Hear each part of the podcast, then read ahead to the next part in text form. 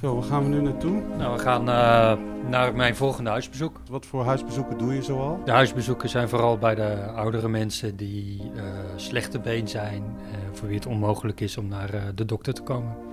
Hoe, hoe vaak doe je dat dan? Als je... Nou, iedere dag wel uh, twee, drie... Welkom bij Opleiders in de Zorg, een podcast van Amsterdam U M C. Dus gewoon een uh, praatje maken, kijken hoe het met de mensen gaat. Het is heel bijzonder om mensen in hun eigen omgeving te zien. Dat zegt toch, uh, nou, mij zegt dat meer dan, uh, dan dat je ze alleen in de spreekkamer ziet. Ruim zevenhonderd artsen, wetenschappers, verpleegkundigen en andere zorgverleners verzorgen het onderwijs van dit universitair medisch centrum. Het is echt een geweldig uh, Hollands weer. Heerlijk is dit. Het regent puipstelen. Vaak hebben zij innovatieve ideeën om het onderwijs in de gezondheidszorg en de zorg zelf te verbeteren. Hoe moet de arts van de toekomst eruit zien? En hoe kan het onderwijs aan studenten nog beter worden? In deze aflevering van Opleiders in de Zorg spreken we onder andere met Paul Houben. Ik vroeg ook aan jou van wat is nou het belangrijkste instrument voor jou, hè? En toen zei je gelijk, dat is mijn fiets. Ja, zeker, want ik vind dat heel erg huisartsen eigen. En uh, zeker voor de huisarts in Amsterdam, want al mijn collega's uh, doen alles op de fiets. Het probleem is dat je snel vaststaat, dat het allemaal eenrichtingsstraatjes zijn waar je niet door kunt rijden. En dat er geen parkeerplek is. Dus uh, de fiets ben je over het algemeen veel sneller dan met de auto. Ik mag niet mee met de patiënt, hè? Want uh, dat is vanwege de corona ook. Ja, vanwege corona en privacy. Nou, ontzettend veel succes bij de... Oh, daar gaat iemand onderuit. Oh. Meisje is gevallen. Nou. Loop even naar de kant toe. Ja. Nou, meisje viel zomaar voor je gezicht. Als arts, je greep er gelijk in. Tuurlijk, ja. Het zal net gebeuren dat er een uh, ongeluk gebeurt. Uh, ja, het is Amsterdam. Uh. Nou, veel succes met je huisbezoek.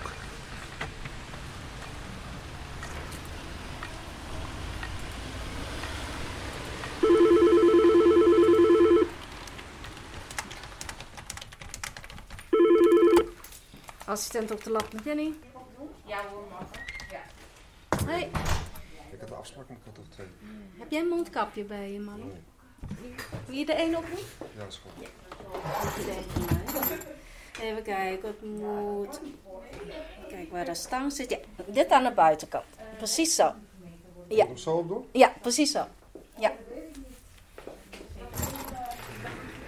Het is een mooie, strakke praktijk met mensen die nu nog zitten te wachten.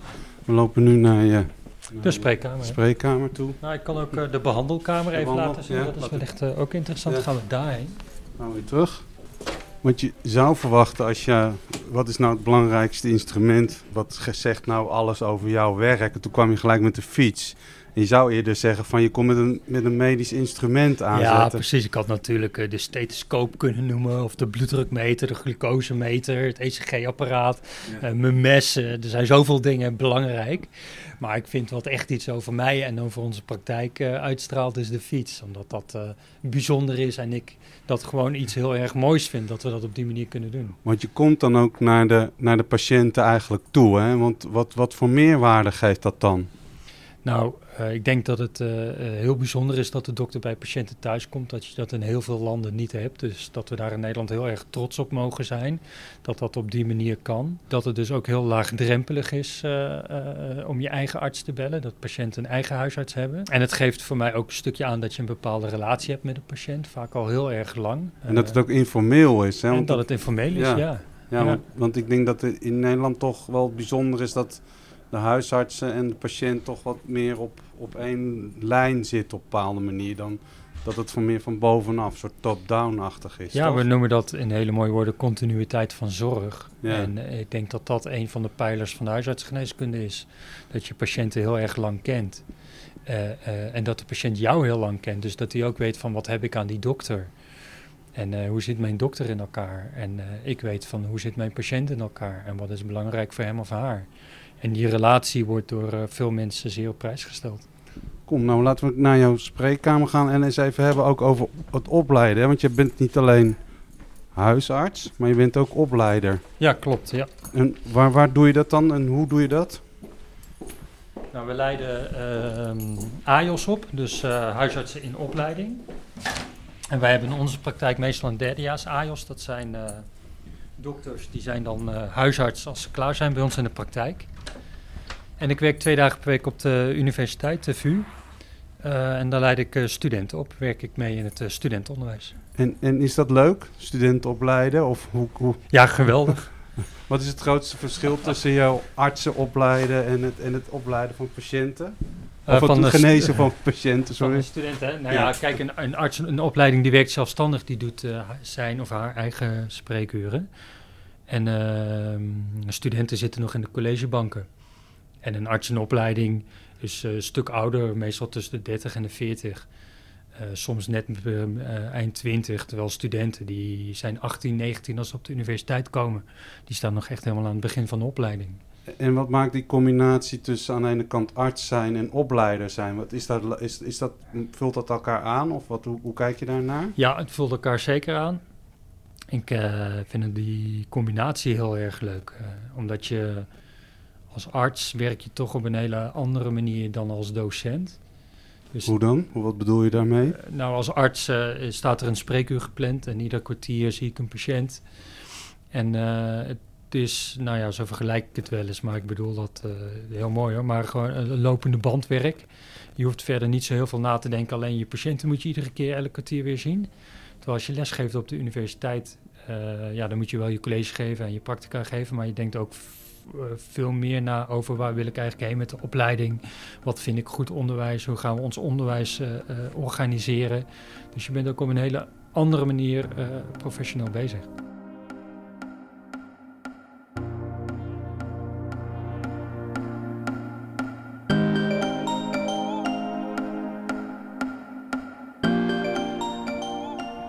Ik zit nu, uh, we zitten nu binnen in de spreekkamer. Ik zit echt letterlijk zoals klassiek bij de huisarts. De arts zit achter zijn bureau en ik zit hier en ik zie hier voor me een uh, bloeddrukmeter, stethoscoop, oormeter.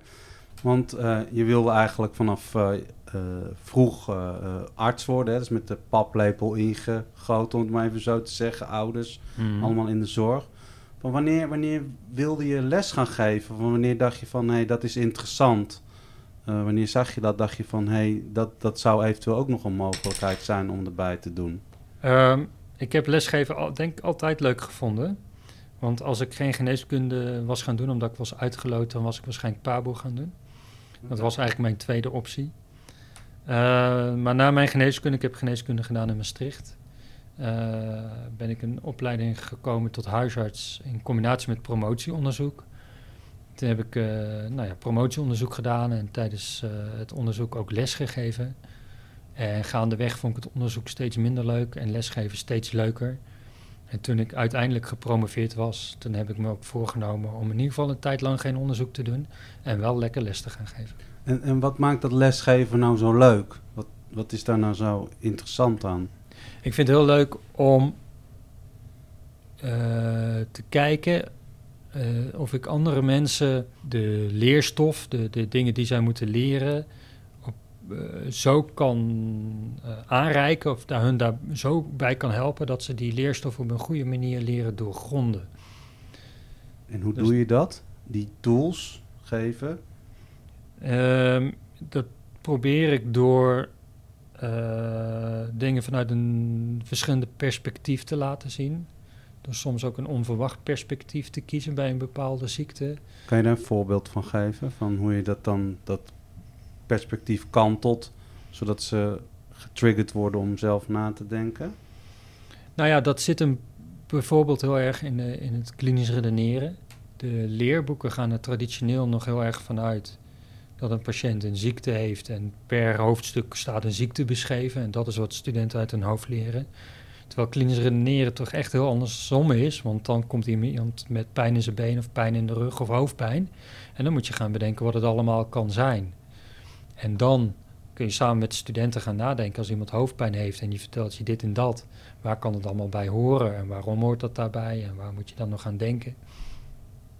En, en kan jij, heb jij een bepaalde lesstijl? Of hoe kijk je daarnaar? Ik probeer tijdens mijn lessen niet te veel kennis te presenteren. Natuurlijk laat ik wel kennis zien, want dat Dat hangt onder alles wat je, wat je doet. Maar ik verwacht dat studenten zelf de kennis opdoen. Uh, en ik probeer juist les te geven uh, uh, door die kennis te leren verwerken, door verbanden te gaan leren zien. En ook door studenten enthousiast te maken voor de leerstof, dat ze het zelf ook leuk vinden om verbanden te gaan leren zien.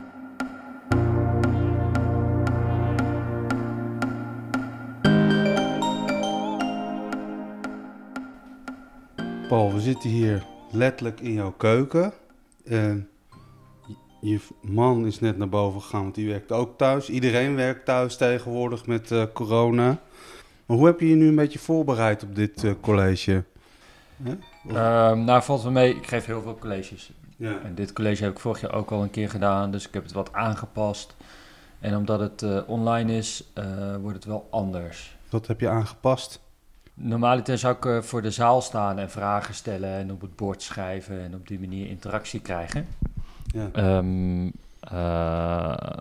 maar nu moet ik iets bedenken dat je dat toch met dia's en, uh, en uh, uh, met elkaar zien via een Zoom uh, toch ook die interactie krijgt. En dat is wat lastiger. Wat is het grootste verschil tussen afstandsonderwijs en co- in een collegebank? Is daar een groot verschil tussen volgens jou of maakt het niet zoveel uit? Het is toch wel echt heel anders. Ja. Omdat de drempel om via Zoom iets te zeggen misschien wat hoger is. En het is ook wat lastiger om iemand aan te kijken en te zeggen van zeg jij eens wat. En ga jij eens verder op de inbreng van jouw collega die net iets zei. Mensen vinden het jammer dat ze niet meer geen college meer hebben. En zouden dat toch eigenlijk graag wat meer willen hebben. Snap je dat, dat studenten dat moeilijk vinden? Dat begrijp ik uh, heel goed, ja. Want uh, live onderwijs uh, enthousiasmeert meer. Ik denk dat je je beter betrokken voelt bij live onderwijs. Dus ik begrijp dat de studenten dit erg missen, ja. Hoeveel man komen er nu in, dat, in jouw uh, sessie? Uh, ja, het is voor de minor, dus uh, acht mensen zijn het, hè, Femke? Ja, het, uh, vandaag zijn het er zeven, want uh, Demi uh, die moest uh, naar de huisarts. Ah, precies. Oké. Okay. En, en, en wa- wat is het onderwerp? Vandaag gaan we het hebben over pre-exposure prophylaxis. Dus uh, H I V-medicatie die je neemt vooraf om uh, uh, H I V-infectie te voorkomen voor, uh, voor mensen met hoog risico op H I V-infectie. Want hoe, hoe vind je dat nu, zeg maar, die, die la, de, de college via Zoom? Is, bevalt dat of vind je dat toch niet helemaal oké? Okay? Ja, okay. Um, ik moet zelf zeggen, ik vind het veel lastiger om op deze manier mijn aandacht erbij te houden. Um, dus live is wel, is wel een stuk gemakkelijker en ik denk dat je daar meer uit haalt. Um, maar op zich werkt dit uiteindelijk ook wel prima. Want, want haal je, wat haal je er meer uit als je live met elkaar zit? Um, nou, ik merk dus dat ik dan gewoon beter geconcentreerd blijf. Dus beter bij het verhaal blijf. En nu dwaal je toch sneller af, omdat je alleen maar naar je scherm moet kijken en niet... Ja, dat merk ik gewoon. Minder afleiding. Ja, ik vind het als docent ook lastiger om drie kwartier les te geven aan mijn computerscherm. Als ik een college geef voor driehonderd man, dan zie ik alleen maar zwarte schermpjes of alleen maar mijn PowerPoint. En dat is wel echt heel gek om alleen tegen je scherm te praten. Ja, ja hallo met uh, de huisarts, Paul Houben. Hi, ik bel je omdat ik de uitslagen heb. Het waren meerdere, meerdere galstenen. Ja, dit verklaart ook de pijn die jij hebt en die hele heftige pijn. Want uh, als jij een galsteenaanval hebt, dan doet dat heel veel pijn. Ja, precies, als die vast komt te zitten. Ja, ja. En, en dat kan een half uur zijn, dat kan ook een paar uur. In hoeverre is eigenlijk dan... Dat um, is heel wisselend. Uh, he, je hebt dan ja. kennis en je, je leert die uh, studenten heel veel. Uh, kan, je ook, kan je ze ook een goede, een goede arts maken? Is dat te leren of zit dat in je? Nee, ik denk dat dat uh, te leren is. Je, je, het moet wel ergens in je zitten. Ik bedoel, je kunt niet van iemand die niet wil een goede arts maken. Maar studenten geneeskunde die willen een goede arts worden. En ik denk als je die motivatie hebt om een goede arts te worden, dat je het ze ook kunt leren. En uh, ja, een goede arts is nog natuurlijk veel meer dan alleen het leerboek en is veel meer dan alleen klinisch redeneren. En wat is dat dan, een goede arts? Dat is een hele lastige vraag. dat zijn, dat, ja, dat omhelst zoveel en dat is ook voor, voor patiënten anders. En, en ieder mens is ook anders, elke dokter is ook anders. Um, uh, ja, daar heb ik niet uh, een standaard antwoord op. Nee, want, want Maar je zegt van ja, een, je kan een, een arts kan je leren, dat kan je worden.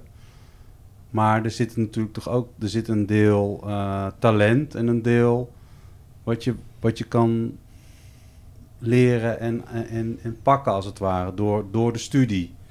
Nou ja, kijk, uh, ik denk dat de twee tools die uh, een student moet leren om een goede arts te worden, is naar zichzelf kijken, zichzelf evalueren, kritisch zijn over jezelf. En de zelfreflectie. Ja, de zelfreflectie, leren erkennen dat je lacunes hebt en daarop inspringen en je daarin ook willen verbeteren. Um, dat is een belangrijke. Um, en jezelf in contact stellen met een ander, verbinding aangaan met een ander. En oprecht en goed kunnen luisteren naar een ander en geïnteresseerd zijn in een ander. Dat is denk ik ook een hele belangrijke eigenschap die ook te leren is. Dus er is eigenlijk best wel veel te leren in dat opzicht. Er is heel veel te leren, ja. En, en uh, dat hangt ook samen met de uh, ontwikkeling van het volwassen worden. Dus als je als student als achttienjarige binnenkomt, in ieder geval zo was dat toen ik als achttienjarige binnenkwam, toen was ik gewoon ook een heel ander mens dan toen ik klaar was op mijn, op mijn vierentwintigste. En niet alleen doordat ik een opleiding had gevolgd, maar ook gewoon doordat je ouder wordt en volwassener wordt. Levenswijsheid. Levenswijsheid, levenswijsheid. Ja.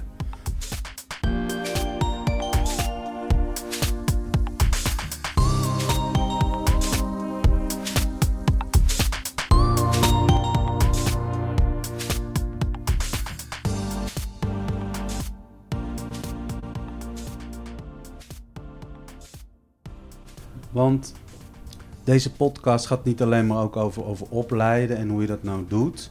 Maar het gaat ook over uh, het, aan de ene kant het gat tussen aan de ene kant wat er aan kennis al is en de praktijk die je vaak tegenkomt. Um, hè, ik kan me voorstellen dat dat, dat uh, in buiten voor een arts, als je in je eentje werkt, dat dat uh, uh, denk ik minder is dan op, in een ziekenhuis. Maar, maar wat voor problemen kom jij alle, in jouw alledaagse praktijk, waarvan je weet van nou, uh, dat wordt nu al beter onderwezen, dat wordt nu al beter getackled. Heb je daar voorbeelden van? Jawel, de, de, de, de onderwijs is zeker een motor voor vernieuwing. De A I O S die wij nu krijgen, zijn opgeleid met vaardigheden en competenties. Dus die komen in de praktijk en die weten al heel veel over communicatie. Die zijn daar al in geschoold. Die zijn geschoold in uh, reflectie. Um, en dat is anders dan twintig jaar geleden. Die extramurale zorg en ook artsen en ook ouderenzorg, hè, met name, um, heeft onder studenten niet zo'n goede imago. Van hoe kan je er nou voor zorgen dat, het, dat zo'n studie toch aantrekkelijk wordt voor studenten? Zelf, toen ik uh, studeerde, toen vond ik huisartsgeneeskunde echt helemaal niks. Ja, ik, dat, wist, ik, wist één, dat? ik wist één ding zeker, de, dat ik geen huisarts wilde worden. Ja.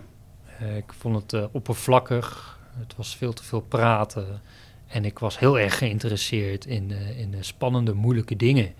Ik wilde heel graag heel veel weten, ik was ontzettend leergierig. Um, maar dat was toen ik achttien of negentien was. Toen ik mijn kooschappen ging doen, toen kwam ik erachter dat geneeskunde niet alleen iets is dat je moet leren en wat interessant is qua kennis, maar dat het ook een professie en een vak is wat je leuk moet vinden om te doen. En uh, nou ja, als je dan met mensen gaat werken, kwam ik erachter dat mij dat heel veel plezier geeft. Dat ik het heel veel leuk vind om die relaties met, uh, met mensen aan te gaan, ook voor langere tijd. En dat dat in de huisartsgeneeskunde uh, heel erg zo is. En uh, dat is ook de reden dat ik toen voor de huisartsgeneeskunde gekozen heb.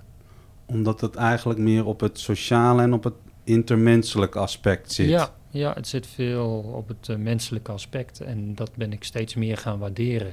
En dat komt door mijn persoonlijke ontwikkeling. Um, en dat is iets wat ik bij heel veel studenten ook wel terugzie, wat je ook in de cijfers terugziet. De, als je dan eerstejaars vraagt, dan zijn er helemaal niet zoveel studenten die huisarts willen worden. Als je dan uh, studenten in hun zesde jaar vraagt, aan het einde van de kooschappen, dan zijn er heel veel studenten die huisarts willen worden. Dus het is een ontwikkeling die bij veel meer mensen op die manier voorkomt. Dus in eerste instantie wil je voor de romantiek van de chirurg en het snijden en de techniek en de ingewikkeldheid gaan. En naarmate je ouder wordt, worden de relaties en het intermenselijke gaan meer naar voren komen. Ja, precies. Dus in, in het begin ga je voor de romantiek. En voor de een is dat het, uh, het beeld van de, de, de, de, de, de, de rennende specialist met een wapperende witte jas die levens gaat redden. En voor de ander is dat de romantiek van kin, zieke kinderen helpen. En voor de ander is dat de romantiek van heel veel weten van een bepaald gebied. En onderzoeker zijn. En, en later uh, kom je erachter dat er nog andere dingen zijn dan dat. Oké. Okay. Ik ga toch nog heel even... wil ik het hebben over de arts van de toekomst. Hè? Mm-hmm. Um, hoe, hoe ziet die eruit volgens jou, de arts van de toekomst? De huisarts van de toekomst in jouw geval? Um, nou, wat ik hoop en, en, en wat ik ook wel zie... Uh, want dat zijn kernwaarden die, die onze beroepsgroep uh, onderschreven worden... is dat de huisarts... Uh, de persoon blijft die spil in de zorg is voor de, voor de patiënten. Laagdrempelig en bereikbaar en die continuïteit van zorg kan bieden. Uh, die dus echt relaties aangaat met zijn uh, patiënten. En dat vind ik ook van belang voor de, voor de arts of voor de huisarts van de toekomst. En, en hoe leid je die op, die huisarts van de toekomst? Nou ja, ze werken dan uh, bij ons in de praktijk, uh, de A I O S. Uh, en dan ga je... in gesprek met ze over wat ze doen en waarom ze die dingen doen. En je gaat analyseren over uh, hoe zij uh, communiceren met patiënten. Um, en je leert hun daarop te reflecteren. En het meest spannende, en uh, dat vindt mijn collega ook, en dat proberen wij te doen, is om de A I O S die hier zijn, hun blinde vlek te laten zien. Hun lacunes. Hun lacunes te laten zien. En dat is wel, denk ik, een van de moeilijkste dingen. Uh, om geconfronteerd te worden met iets wat je eigenlijk nog niet van jezelf weet. En bijzonder is dat dat meestal gevolgd wordt door een stadium van ontkenning. Of van weerstand. En dan later door uh, uh, langzaamaan stapjes van herkenning. En dan komt de erkenning en dan... kunnen uh, A I O S zich daar weer verder in, uh, in ontwikkelen. En uh, nou, dat vind ik heel spannend aan het opleider zijn... om mensen op die manier uh, verder te helpen. Naast natuurlijk uh, alle medische kennis die ze komen opdoen. Want dat, dat, dat, dat spreekt voor zich dat dat natuurlijk ook een centraal op, uh, onderdeel van het opleiden is.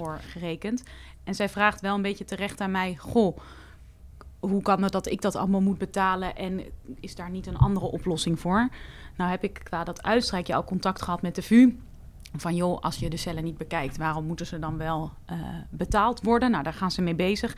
Maar Sandra zei dat er ook een soort potje is voor... nou ja, dit soort ja, toch fouten die dan soort van eigenlijk mijn schuld zijn. Ja. ja. Of dat ik die dan zelf moet betalen. Maar Sandra zei, nou dat kan je of even met Paul of Stella overleggen. En had ik uh, ja. geen tijd voor met Stella. Ja. Paul, we zijn, ik, ben, ik val nu eigenlijk gewoon met de deur in huis. Jullie zijn een, een, een patiënt aan het bespreken. Ja. Uh, dat be- doe je met je arts in opleiding. Van, van, wat, wat is jouw naam? Ja, mijn naam is Rosa. Rosa. En, en, en jij je, je, je praat heel openlijk van... nou, er zijn dingen niet helemaal goed gegaan. Dat is toch ook wel echt wel de basis. Hè? Want vaak gebeuren er dingen die niet helemaal oké okay gaan. En dan moet je daar toch echt wat van leren. Hè? Want jij bent ook echt een arts die... in opleiding, hè? Ja, nee, dus dat is eigenlijk... dat ja, dat gebeurt me toch nog wel uh, regelmatig... want ik zit nu in mijn derde jaar, halverwege... en uh, ja, af en toe zijn er nog gewoon dingen die ik niet weet... of dat ik dan denk, nou, ik doe het gewoon zo... dan blijkt dat achteraf niet goed te zijn... Uh, en dan moet ik dat inderdaad kijken... hoe we dat uh, op kunnen lossen. Want dat, dat zijn eigenlijk van je fouten... en dat ook durven toegeven, uh, leren... dat is toch eigenlijk... een van de moeilijkste dingen die je... Ja, nou je... zeker. Ja, dat vind ik soms ook wel best lastig. Uh, en zeker in dit geval vind ik het heel vervelend als het dus... Nou ja, normaal natuurlijk is het helemaal erg als het uh, uh, consequenties heeft voor de gezondheid van een patiënt. Nu heeft het dan financiële consequenties. Uh, dus dat uh, ja, wil ik dan wel kijken naar hoe kunnen we dat het beste oplossen. Want Paul, hoe ga jij om met fouten die worden gemaakt door, door studenten... en door mensen die jou in jouw praktijk aan het leren zijn? Ja, fouten door mezelf, want uh, ook ik maak fouten. Ja. En, uh, ja, iedereen kan iets fout doen of een vergissing maken. En uh, dat, uh, nou, ten eerste is dat altijd heel erg naar voor iedereen uh, die betrokken is. En uh, als ik zelf een fout maak, voel ik me daar ook echt enorm rot onder. Ja. En loop ik daarmee. Um, maar het beste wat je kan doen is daar eerlijk over zijn. Want dat is natuurlijk ook wat, wat studenten en mensen moeten leren. Hè? Van hoe, hoe, hoe zorg ik er nou voor dat ik daar iets van leer en dat dat... Dat, dat, nou ja, dat ik daar iets van meepik en dat ik daar open in ben. Want dat is vaak wat er heel ingewikkeld is. Ja, nou, wat ik denk, wat vooral het belangrijkste is, is dat, uh, dat als je een fout hebt gemaakt en dat zegt, dat daar gewoon heel goed op gereageerd wordt. En dat daar dus nooit iemand ja. of ja, een oordeel over heeft. Want dan kan je er juist heel veel van leren. Wat maakt volgens jou nou een goede arts? Nou ja, wat ik heel belangrijk vind uh, aan een arts is dat die kundig is, veel weet, uh, uh, zijn kennis up-to-date houdt um, en dus inderdaad qua omgang met collega's. Um, als het ware uh, mild is en niet oordelend. Dat als iemand, als we het dan over een leersituatie hebben, dat als ik iets moet leren dat daar de ruimte voor is en dat dat ook een keer fout mag gaan en dat je het dan een volgende keer weer beter kan doen. Dus dat je, dat je eigenlijk dat er een soort vertrouwen is onderling. En ja. Dat is volgens mij heel belangrijk. Ja, zeker. Want hoe zorg je ervoor dat die vertrouwen, dat dat vertrouwensband ontstaat, Paul, tussen jou en de student? Door te laten weten dat fouten niet erg zijn. Ja. En door te laten weten dat je niet alles meteen hoeft te kunnen. Ja. En door te laten weten dat je altijd geraadpleegd mag worden. Dus door, door uh, iemand uh, verantwoordelijkheid te geven, maar ook duidelijk te maken dat je er altijd voor iemand zal zijn. En ja, wat Roos al zegt, niet zal veroordelen of beoordelen. Maar dat je ook gewoon samen prettig wil, uh, wil werken. Ja, want um, die, we hebben het ook over de arts van de toekomst. Hè? Daar, daar zijn ja. we eigenlijk, want jij bent de arts van de ja. toekomst. Van, van, hoe zou die er nou uit moeten zien volgens jou? Wat, wat moet, wat moet die nou kennen en kunnen? Ja, nou, ik denk dat een arts van de toekomst vooral heel creatief moet zijn en uh, uh, nou ja, wil, welwillend moet zijn om allemaal nieuwe dingen te leren. Want er zullen, nou ja, het huisartsenvak nu en over dertig jaar zal er he- compleet anders uitzien met alle ontwikkelingen, bijvoorbeeld ook op het gebied van uh, kunstmatige intelligentie. Dus ik denk dat dat heel, uh, heel belangrijk is, dat je uh, uh, nou ja, een open houding hebt en je aan kan passen waar nodig. Blijven leren en, en, en, en ook willen... En dat ook willen doen eigenlijk. Ja, ja, echt innoveren en zo. Want de huisartspraktijk, daar zullen ook uh, veranderingen moeten gaan komen. Ja. En hoe, hoe, hoe zie jij die dan? Wat zal er dan, wat zal er dan veranderen? Dus als je dat A I, Artificial ja. Intelligence, hebt. Uh, want je ziet, ik, we zitten nu eigenlijk ook al hè, voor een groot gedeelte, mm-hmm. voor een computer. Met allemaal tabs. En dat, wordt, dat, is, dat is natuurlijk ook een hele structuur al. Die al voor heel groot gedeelte je analyse gaat, is aan het bepalen. Dus ja. daar ben je eigenlijk al. We zijn, we zijn er al zo, eigenlijk al in aan het groeien op een bepaalde ja. manier. Uh. Ja, maar ik denk dat dat nog veel verder gaat. Dat je op een gegeven moment belt naar de huisarts, dat je dan een klacht inspreekt, dat je dan een keuzemenu krijgt, dingen moet zeggen. Dus dat er echt een deel van de assistententaak wordt overgenomen. En dat er veel minder uh, mensen naar de praktijk zullen komen. Dat er veel meer mensen, dat we gaan beeldbellen, uh, foto's sturen, dat dat allemaal nog veel meer wordt, uh, wordt uitgebreid. Ja. En dat is natuurlijk nu met die corona mm-hmm. ook al allemaal in een stroomversnelling gegaan. Wat vroeger eigenlijk onmogelijk werd geacht, uh, kan nu allemaal, hè Paul? Ja, ik weet niet of we daar per se blij, blij mee moeten zijn. Ik ben uh, geen arts van de toekomst, ik ben meer een, een, een ouderwetse arts. En ik heb mensen graag in de spreekkamer om ze recht in de ogen aan te kunnen kijken, daar geloof ik in. En jij, toch ook wel, of niet? Een beetje van beide. Een beetje van ja, beide. Ja, maar ja. ik moet wel. Ja. Dus uh, ik stel, ja. sta daar wel voor open, want ja. dat gaat gewoon komen. Daar dat kun je niet gebe- te tegenhouden. Nee, dus dat je veel meer door techniek uh, je laat ondersteunen. En in eerste instantie de, uh, de, de echt moeilijke gevallen, die komen dan mm-hmm. bij je langs.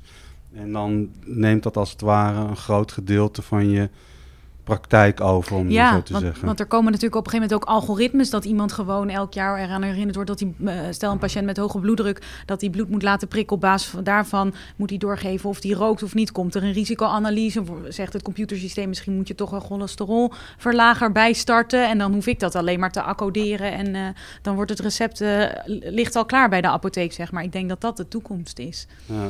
En, en, en lijkt je dat leuk? Of... Ja, nou ja, op zich wel. Zeg maar, ik hou ook wel echt van het contact met de patiënt. Dus het, ik denk dat met name bijvoorbeeld op het gebied van de psychiatrie en dat zullen we uh, toch wel blijven praten met mensen. Maar ik denk dat voor veel dingen gaat het wel echt uh, vervangen worden. Ja.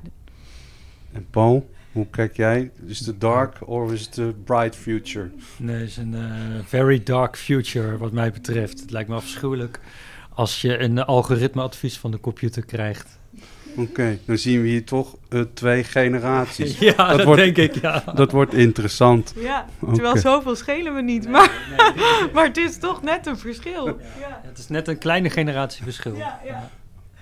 Ja, jij bent uh, ongeveer achttien jaar jonger, denk ik. Ja. achttien, negentien jaar jonger. Nee. Nou ja, ik word, ik word dertig. Ja, ik ben vierenveertig. Dus, uh, oh nee, dat valt nog mee. Dat is iets minder dan een generatieverschil. Ja. Nou, laten we maar nog vanuit gaan dat er een bright future is. Ja, Paul. De future is altijd bright en we kunnen overal mee omgaan. Dus uh, iedereen wint overal aan.